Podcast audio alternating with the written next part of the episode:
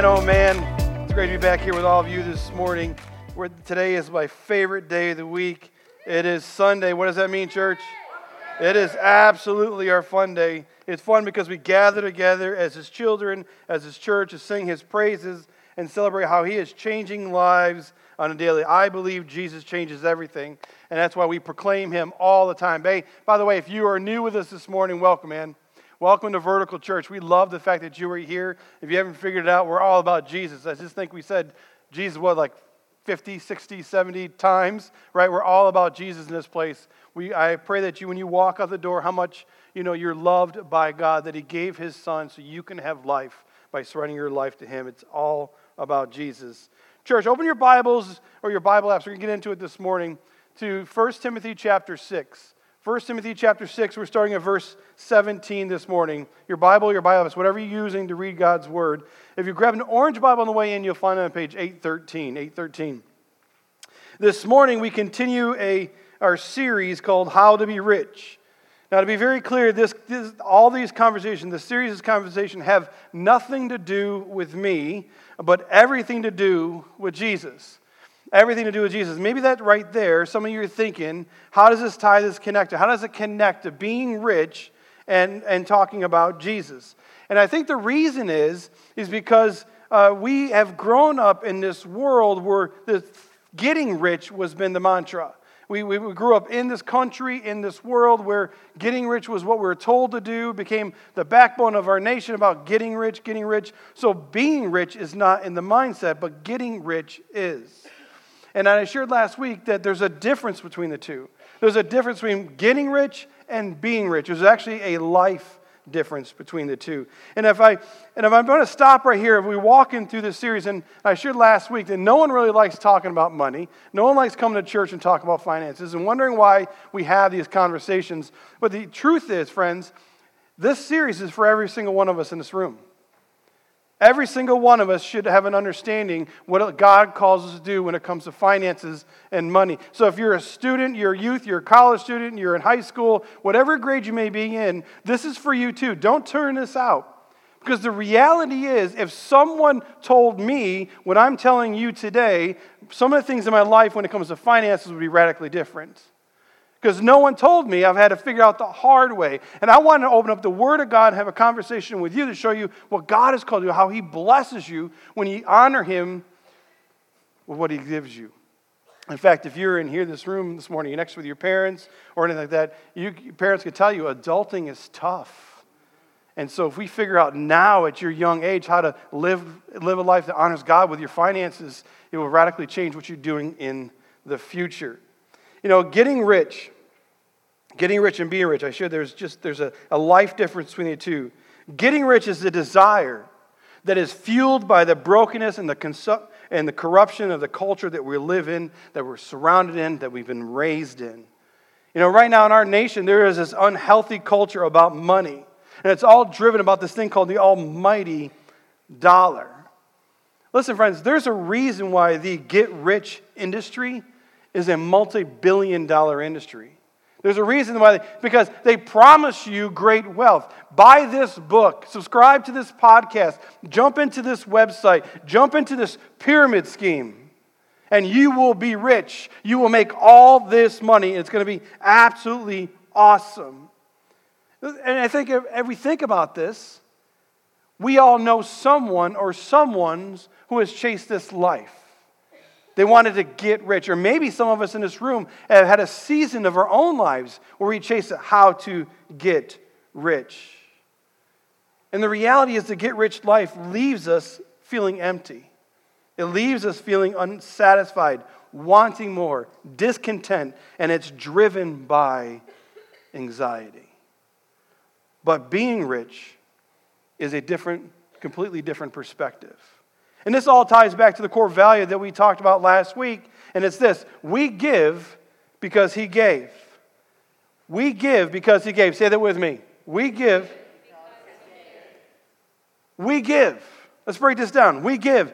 This is the posture of our hearts, the posture of our lives. This is us surrendering an area of our lives that many of us try to have the most control over because we don't want anybody to step in. We want to, we want to do what we want to do. It's an understanding that we're giving because we're giving back to God about obedience to Scripture and what God has given us. He's called us to give it back to Him. It's honoring Him for what He has blessed us with. We give. And then it comes the second part is because He gave. Friends, this is the why. This is about why behind we give. This is the why we do what we do. The why behind our offering, the why behind our gift, the why behind our obedience. We give because He gave. When we live out our why, lives are changed. We live our why. This is one of our core values. When we live this out, lives are changed. Families are changed. Marriages are healed. You know, all these things start to change in our lives. And it's just like the other core values we walked through in that last series. When we choose not to live this one out, the gospel is minimized unless people are reached with the message of hope of Jesus Christ.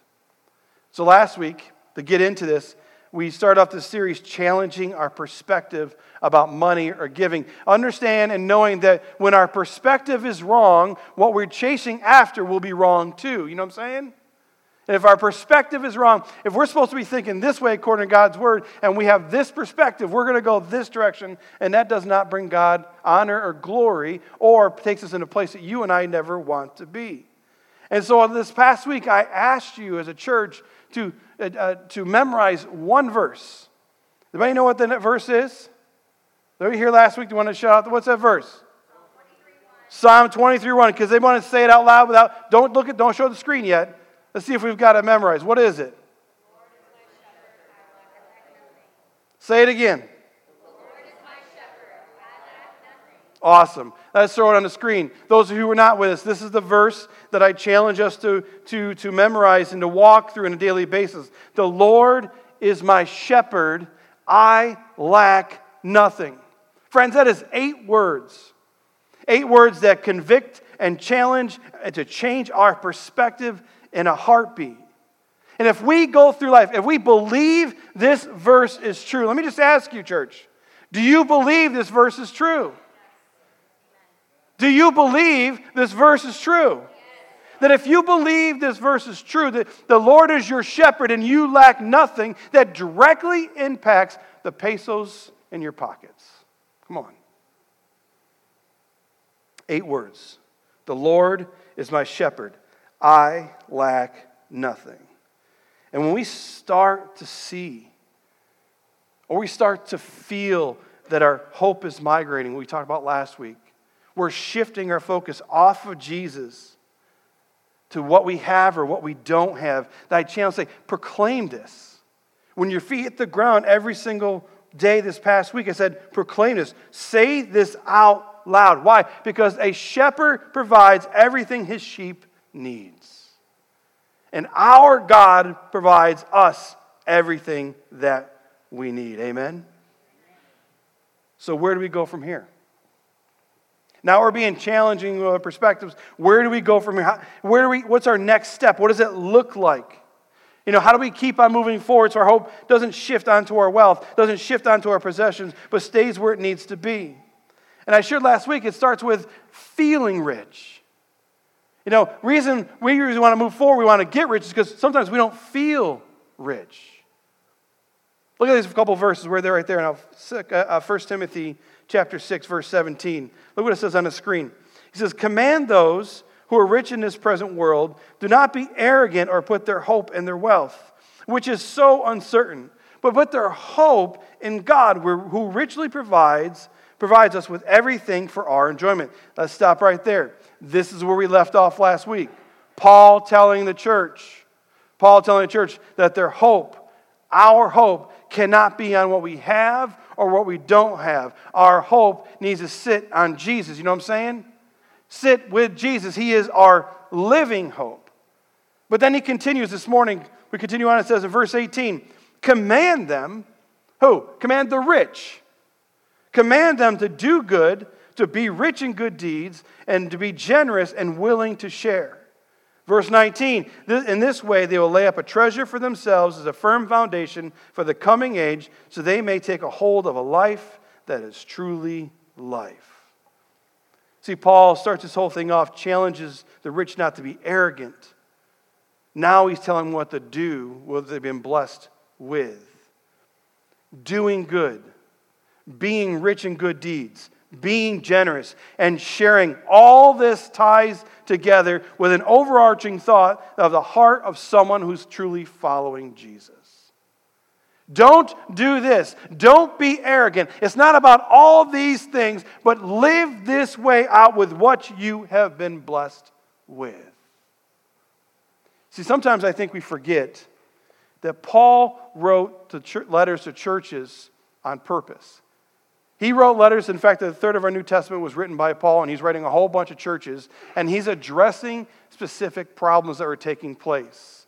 He was addressing this is like, Ray, this is who you are in Jesus, and this is how Jesus has called you to live. And what was happening in these letters, he was being notified that the, the people of Christ were, were drifting in their walk with Jesus. And he said, okay, don't do this, do this. And one of the areas that people were drifting is how to handle their finances in a way that honors God. Paul was talking to the first century church, but he's also talking to the 21st century church. As I shared last week, he is not just talking to them, he is talking to us. Because if you missed last week, I said, Congratulations, you are rich. So he's talking to you, he is talking to me.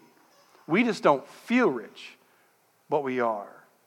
See, I shared last week that if you're making $32,400 a year, you're in the top 1% of wage earners in the world. You are rich. But we just don't feel rich. And I believe that has everything to do where we live. Has everything to do, you and I being raised in this country, growing up in this country, and living in this country, because everything to do with where we live. Any guesses? Any guesses what is the top 1%? What you'd have to make to be a top 1% of our country? $650,000 a year. $650,000 a year. If you make that, you're in the top 1% wage earners in our nation. That is cray cray. That is more than 20 times than the world. You can't tell me that has nothing to do where we live. We look at that number and think, yeah, if I made $650,000 a year, my life would be set. I could get what I want, do what I want to do, and no one have to worry about me at all.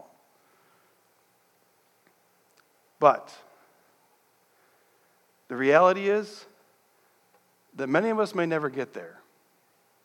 And because that's what we look to, that's because what we think we want, we chase a life looking just like we live it. Like, oh, I may not make that, but I'm sure going to try to live in a way that looks like I do.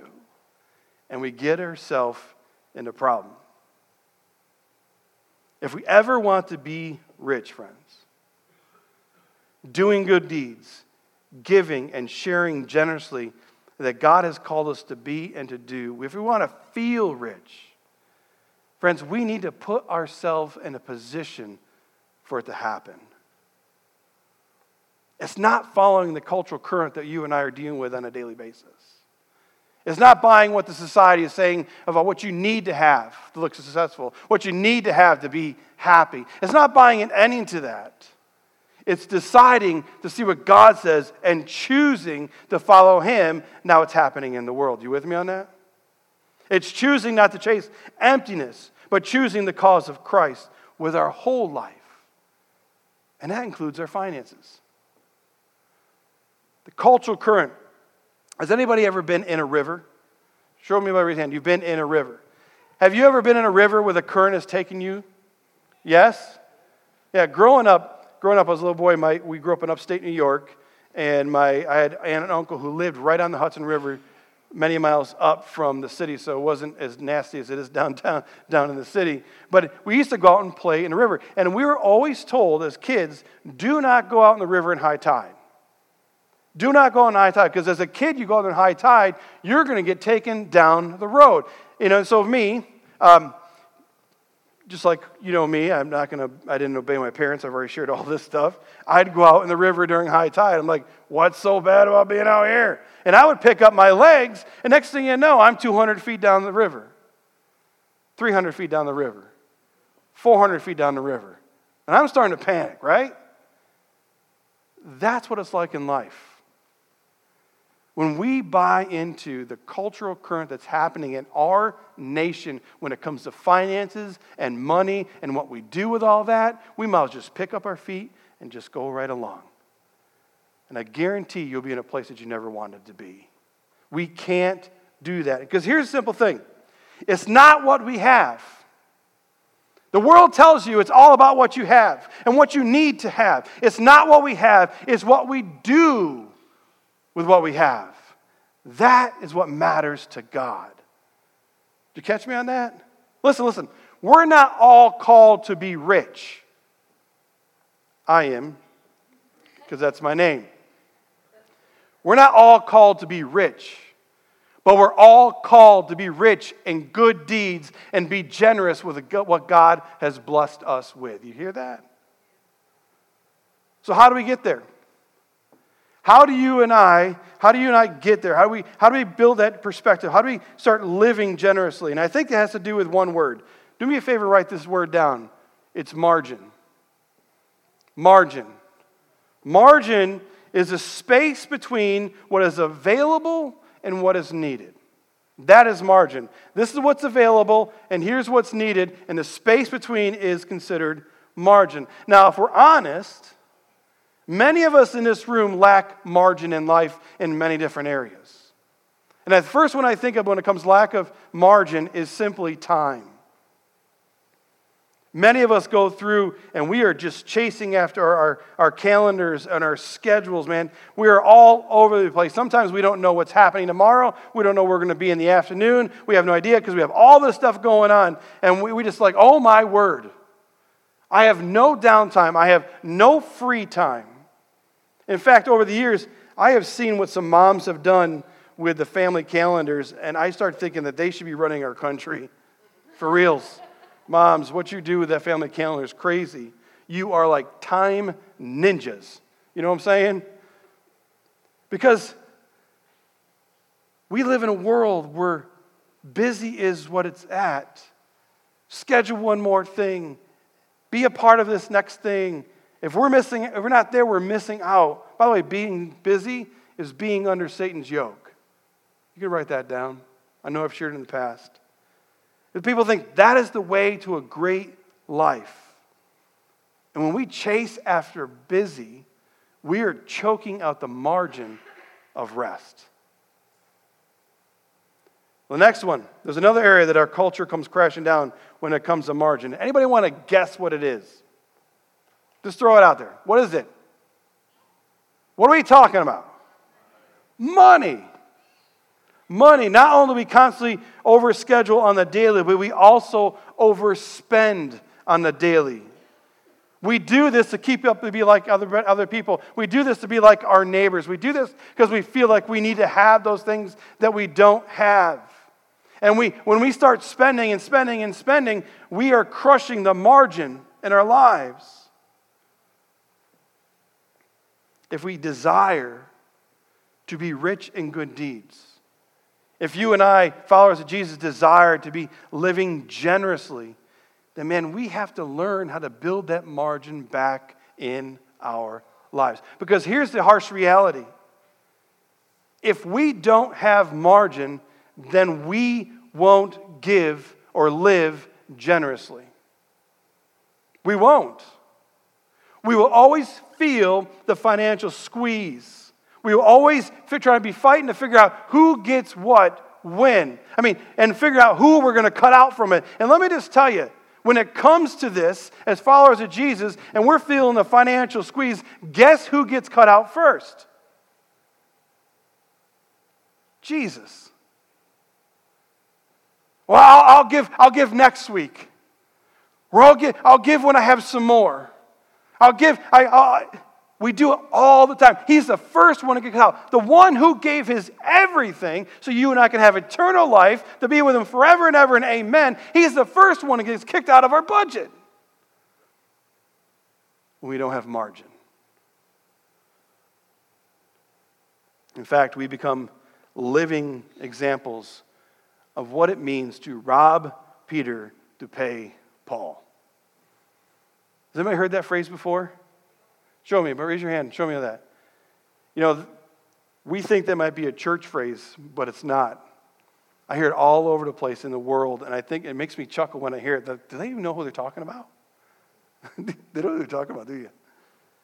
But here's the thing when I hear that phrase, it reminded me um, that all that we have belongs to God. All that we have belongs to God. We need to not be living examples. We need to learn how to build margin back in our lives so we can be who God's called us to be as His followers, as His children, to be rich in good deeds, to share generously what He has blessed us with. So, what I'm going to do the last few minutes we have together, I'm going to walk us through three steps, three simple steps of you and I building margin back in our lives. You with me? Three steps. Step number one. Three step number one is attack your debt. Attack your debt. Our first step of building true margin in our lives is to stop and face the music where we are right now when it comes to our debt in our lives and start building a plan to get out of it. Think about it right now. As you're sitting here listening to me say this, what is the debt load in your life? What is the debt load in your life? What is hanging over you that, you that you're in debt to someone else? Debt is simply living outside of our means. Now, I'm not going to get into the idea of what good debt is and bad debt is, because truthfully, where we get trapped is bad debt. You know, you know, Americans right now, Americans are $17.1 trillion in debt. Now, I'm not talking about America. I'm not talking about that, that number that keeps on going up, and I watched it this morning. I was going, oh boy, we're all going to die. It just keeps on going and going and going. I'm talking about you, me, Americans. Right now, we are $17.1 trillion in debt. One trillion of that is credit cards. Zing, zing. Oh, just slide it. Slip it in there. Tap it. Put on your, put on your iPhone. Tap it. Apple Pay. Bing, bing, bing. So easy. Get in debt. Woo! Life is great. One trillion credit cards. Another really big one that we walk through is auto loans. So many people who are walking in this life with, they have a, a debt of auto loans that can almost not pay for. They have a car that is outside of their means. And, and worse that we talked about last week that we rich people like to upgrade, so we upgrade. And we upgrade it and we trade in this vehicle and we don't get for what we actually owe for it. So we get this new vehicle with a new loan and then we have this old debt that we put on top of it. Next thing you know, we're completely upside down. That's bad debt. That's part of what we're walking through. Friends, when we open up this book and we dig in and start having a conversation with God, church, you say it. Okay, four people. Great job. Church, when you read your Bibles and you try to understand what God says about money and finances and debt, your eyes will be open. In fact, if you look, if you look down at Proverbs 22, verse 7, it's all through the book of Proverbs. It says, The rich rule over the poor, and the borrower is a slave to the lender. The borrower is a slave to the lender. I don't know about you, but I don't want to be a slave to anyone except for Jesus Christ and his kingdom purposes. You know what I'm saying? But when we go in debt, we are, we are extending the power to the person who, who is above us, who we owe. Last year, I was out at a restaurant. I met a gentleman uh, where him and his wife were working, and he was telling me that they had both worked two jobs. They worked two jobs to pay for their home. They, the home that they needed to have, the home that, like, make them look like the Joneses. It was in a, in a beautiful neighborhood. This is the way it needs to be. They were paying for a home they were never in. Two jobs. That's a clear example what it means to work for the bank, for something you think you need to have, but we can't afford. Let me just ask you is that what you want for your life? Is that what you want for your life? Do you want to be walking through, always trying to figure out being in debt? Oh my word, how am I going to do this? How am I going to make this payment? How, is, is that what you want? Let me just ask you is that what God wants for you? Do you think God wants you soaking in debt, drowning in debt, falling, and, and, and I don't know how to get out of this? Do you think God wants that for you? Absolutely not. Then why do we go there? Because of where we live and how we've been raised and what we believe to be true out there is not true in this word. Friends, being in debt is a present problem built on past decisions. Attacking our debt is making present decisions to deal with past problems. We need to have a plan of attack. And I mean attack. If you want to build margin, you have to attack. Let me give you a practical example. Our building. I love this church. This is an amazing building. We're five years in. God is doing some amazing things. Lives have been changed, families have been stored, addictions have been broken. We love what God is doing here. But, friends, this building came with a debt. It came with a pretty big debt. And let me just tell you, honestly, the, the elders and myself, we've been praying and walking through and looking for ways for us to get out of debt. I shared last November in our vertical celebration the goal is for us to be debt free within 10 years. Why? Because the debt is slowing us down. What we pay for our mortgage for the entire year would support another campus and another community and reach more people for Jesus Christ. More lives would be changed. More marriages would be saved. People coming out of addiction. We can be in a completely different community. Could you imagine that? So, as I'm sitting here talking with you about this personally, you need to understand what it means to us organizationally. We want this for us as a ministry, and we want this for you and your lives. It's not just pointing fingers, we're working at it together. It's not just a personal goal, it's an organizational goal. Because we believe in making more and better disciples of Jesus Christ. And how we make more and better disciples of Jesus Christ, we go into another community, plant another campus, and transform it with the gospel. Right? Well, it's the same with you. When, when you line your lives how God calls us to live financially, when you're able to start building margin and you're able to be able to share and give generously, you are making a difference. Dre said that this morning, Pastor Dre. When you give, you're impacting the kingdom. It's not about lights. It's about reaching people for Jesus and turning that light on. We give because he gave. So, do you have a plan? Dave Ramsey says you, can't, you can wander into debt, but you can't wander out. And if this you this morning and you're trying to figure this out, every year we run what we call Financial Peace University. It's an opportunity for you to step in and see what God lays out about finances and how to live and how to build margin and financial freedom. Um, next week we'll have a sign up, jump into that. Uh, but we need to have a way to attack our debt. Attack our debt. Step one. Step two, live within your means. Live within your means. Man, it's not rocket science, is it? Live within your means. We are so tempted to spend more than we make. Every day, all day long, whether in social media, commercials, billboards, we are bombarded with the burden to spend money that we don't have on things we don't abso- we absolutely need or we feel like we absolutely need. Good example is this. Anybody been in a grocery store lately to pick up some groceries? I hope so. You need food. What are those things called as you go through the checkout lines?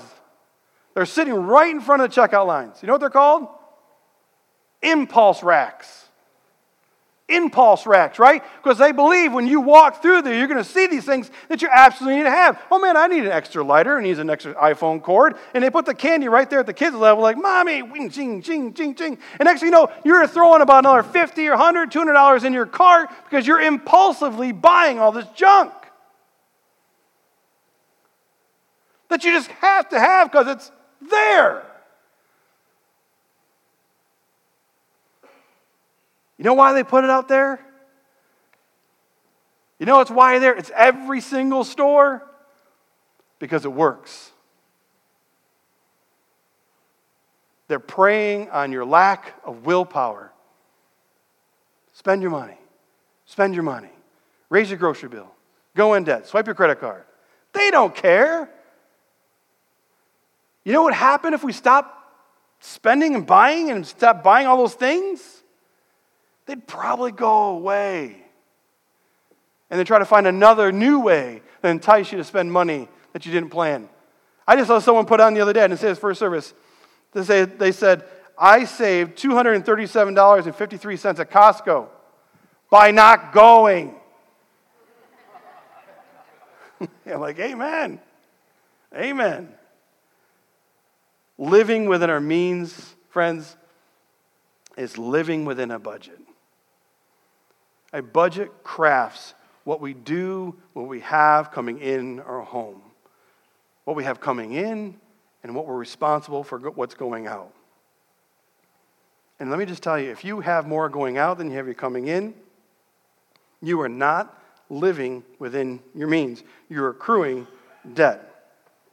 So I want to suggest a really simple budget plan, a spending plan. You can say it that way. Um, you can work with. It's called a 10 10 80 life a 10 10 80 life. It's taking our income that we have coming into our home and breaking down to three different categories. Three categories are actually percentages of the income brought into the house that we are planning to have a spending plan for. There are other greater plans out there. This is just a very, very simple one that we have used for years. The first 10% is 10% of your income is giving. Giving, giving back to God. We are talking about this series. We give because He gave. And I understand that giving is a faith moment for some. The reason it's 10% because it ties back to this Old Testament term called tithing. We're going to get into more of this next week.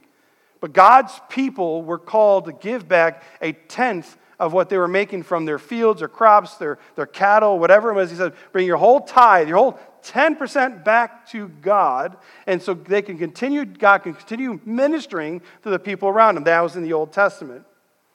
But as we walk through this, I think we forget, um, we forget that everything in life is under the umbrella of God's authority. Everything in life is under umbrella of His authority. And that includes our finances. God says in His word that says we're worshiping Him is not just about singing His praises and learning about Him, but we are called to worship Him by giving back to Him. Friends, everything we have belongs to Him, anyways. He's just blessed in our lives as temporary stewards to manage it. And all He asks is for us to give a portion back to Him, to His church, so it can, He continue to change people's lives. 10%. The first 10% is giving. Remember, this is a command by God, right? Command them to do good, to be rich in good deeds, to be generous and sharing. We are called by God to give back. Second 10%. One is giving, second 10% is savings. Savings. This is you and I actually walking through and planning and storing up for the future.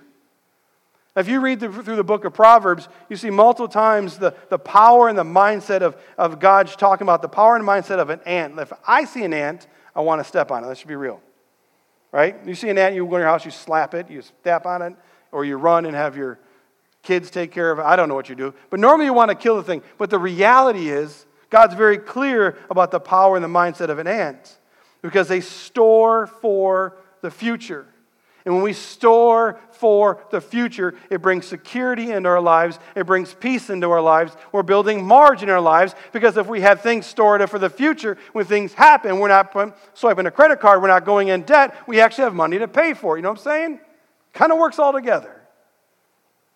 Proverbs 21, verse 20, in the Living Bible translation says, The wise man saves for the future, but the foolish man spends whatever he gets. I love the, the, new, the good news translation of the second part where it says, Stupid people spend all their money as fast as they get it. I just want to say stupid, I'm sorry. But it's real. When we have it coming in, we're giving back to God and we have a spending plan of spending it back into the savings account because we're preparing for our future. Last percent. 80. 10, 10, 80.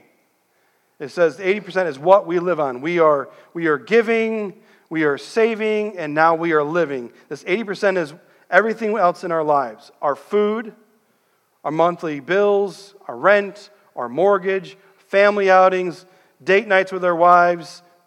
Husband, date your wives. Can I just throw that out there? Buying clothing for our kids, school supplies, all that kind of stuff. 80%. That's what we choose to live off of. Now, I have shared before that we have used this spending plan in our home for years and has radically changed how we can honor God with what He has blessed us with. I didn't grow up in the church. I already shared that no one told me anything about this. I had a life of 28 years figuring out that I can do whatever you want. In fact, I didn't share this first service. In fact, I once got a credit card and started using it and didn't know how to pay it. Imagine the surprise of my father when he co signed that I wasn't paying back this credit card. 10 is giving, 10 is saving, 80 is living. Trust me, I get this.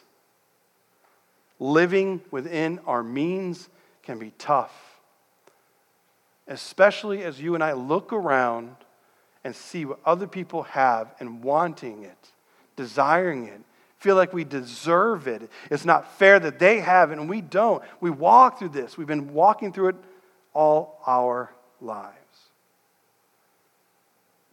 As far as this 80%, you want an eye opener. For the next 30 days, track every penny that you spend. Every penny. You go to Donut Bank, track it. You go to the grocery store, track it. Even if you spend cash, save all your receipts and put them in a box, and then you get to the end of the 30 days and start walking through and put them in categories, and you'll be like, oh my word. I can't believe I spent that much money on blank. Maybe it was Donut Bank.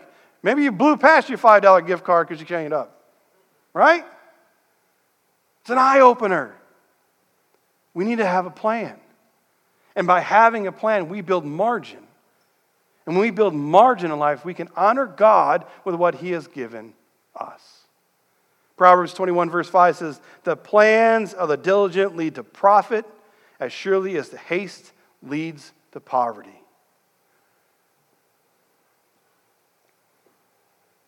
Now, you might not want to hear this, but I'll say this we have already set those percentages in our lives. You are right now already living out your spending plan. You don't maybe not know what the numbers are, but you're living it. It may be 10, 10, 80. It may be 0, 0, 120. It may be 5, 10, and 85. I have no idea. But right now, you are already living it out. And if your spending plan, your percentages doesn't honor God and prepare for the future and bless what you've been given, you need to make some adjustments. Not because Rich says so, because God says in His Word. Living within our means is living a life of margin, protecting our future, and honoring God according to Scripture. Step number three praise God for what you have. Imagine that. Praise God for what you have. This last step takes us back to we started this morning, right? The Lord is my shepherd. I lack nothing. Friends, a heart of praise and discontentment cannot coexist in the same person at the same time. It can't happen. We are either one or we're the other. We're either busy praising God for how much He has blessed us, or we're complaining to God for what He hasn't. And when we're praising God, we shut the door in the face to discontentment to God. Thank you, Jesus, for everything I have. Thank you for blessing my kids. Thank you for my home. Thank you for the food in my cupboards. Thank you, Jesus, for providing my car. Thank you for being able to put gas in it. Thank you for the food on the table. Thank you, thank you. When you're praising God, everything changes. We're not sitting around complaining that we should have had this new truck. I wish I had this new toy. I wish I had bigger speakers or bigger TV. I wish I had new clothes. Our perspective changes. We start living intentionally, missionally, but everything that God has blessed us. And we can start living lives like the psalmist when we sing in Psalm 13, verse 6 I will sing of the Lord's praise, for he has been good to me. He's been good to me. What about chapter, uh, chapter 69, verse 30? I will praise God's name in song and glorify him with thanksgiving.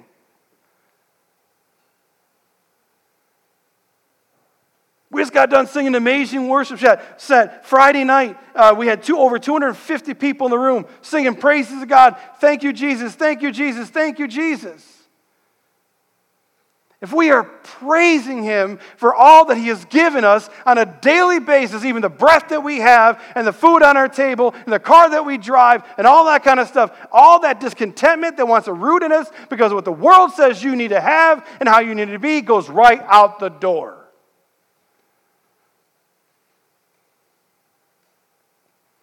But it takes you and it takes me changing our perspective, choosing to obey God with what He has given us, how He has blessed us. It's that simple. The Lord is my shepherd. I lack nothing. Imagine if that was the heartbeat of our lives. I lack nothing. In fact, I'm going to ask us to do this one more time today. Actually, to stand.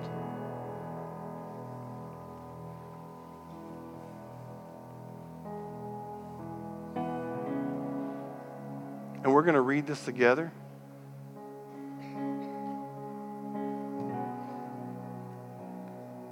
Let's hit it.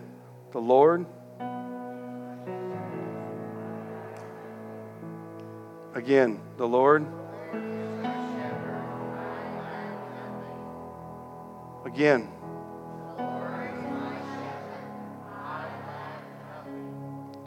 One more time. The Lord is your shepherd. He sees you, He knows you, He loves you, and He provides everything you need.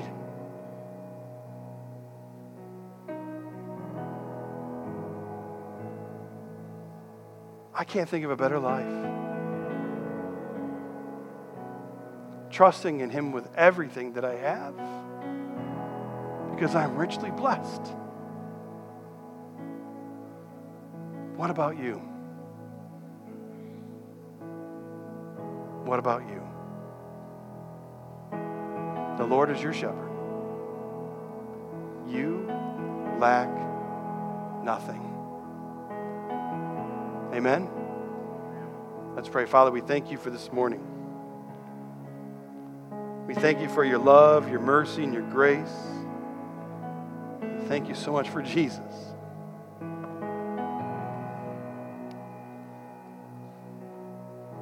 Father, thank you for being our, our good shepherd.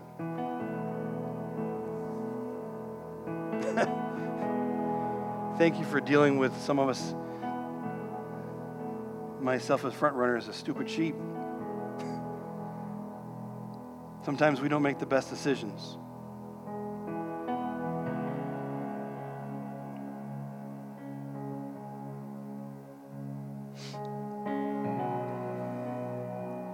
But we know you are faithful.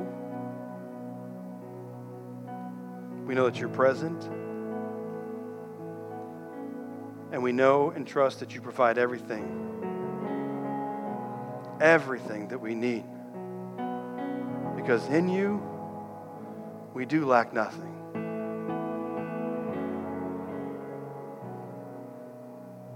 Right now, I'm going to ask our prayer team to come forward. And maybe this is an area in your life that you are struggling with and you want prayer for. Maybe this is an area in life where you're, you've been walking through, you're trying to figure out what your next steps be. Come forward. Man, our, our prayer team would love to lift you to Jesus. the author and perfecter of our faith.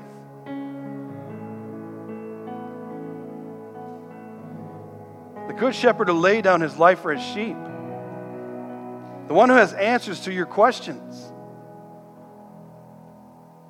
Has hope for your hopelessness. Don't walk out those doors if you're struggling this morning. May it be finances or anything else, but come forward, let our prayer team lift you up. And maybe you're in this room and you've been hearing about this Jesus guy for a while, and now you've been talking about how he ties in the money, and you're still like, okay, I need Jesus. Because the reality is, if you're not, if you haven't surrendered your life, then he's not your shepherd. You need to give him your life. Surrender it all to him, and then he comes in and makes everything, everything different. Jesus changes everything. So if this morning you're here in this room and you've never given your life to Jesus Christ, come forward and talk to our prayer team. They would love nothing more to walk you through surrendering your life to Him and seeing you accept Jesus and go from death to life. It all starts with Jesus. It's always Jesus in the middle and it's Jesus at the end. Father, thank you for making it real. Thank you for making it raw through your word that we need to, it's so raw that we need to pay attention to. I pray that every day when our feet hit the ground this week, that we will shout this out that you are a shepherd and we lack nothing. Fight against the cultural current, change our perspective, change how we live in a way that brings you honor, glory, and praise. It's in Jesus' name I pray. Amen. God bless, church. Have an amazing week.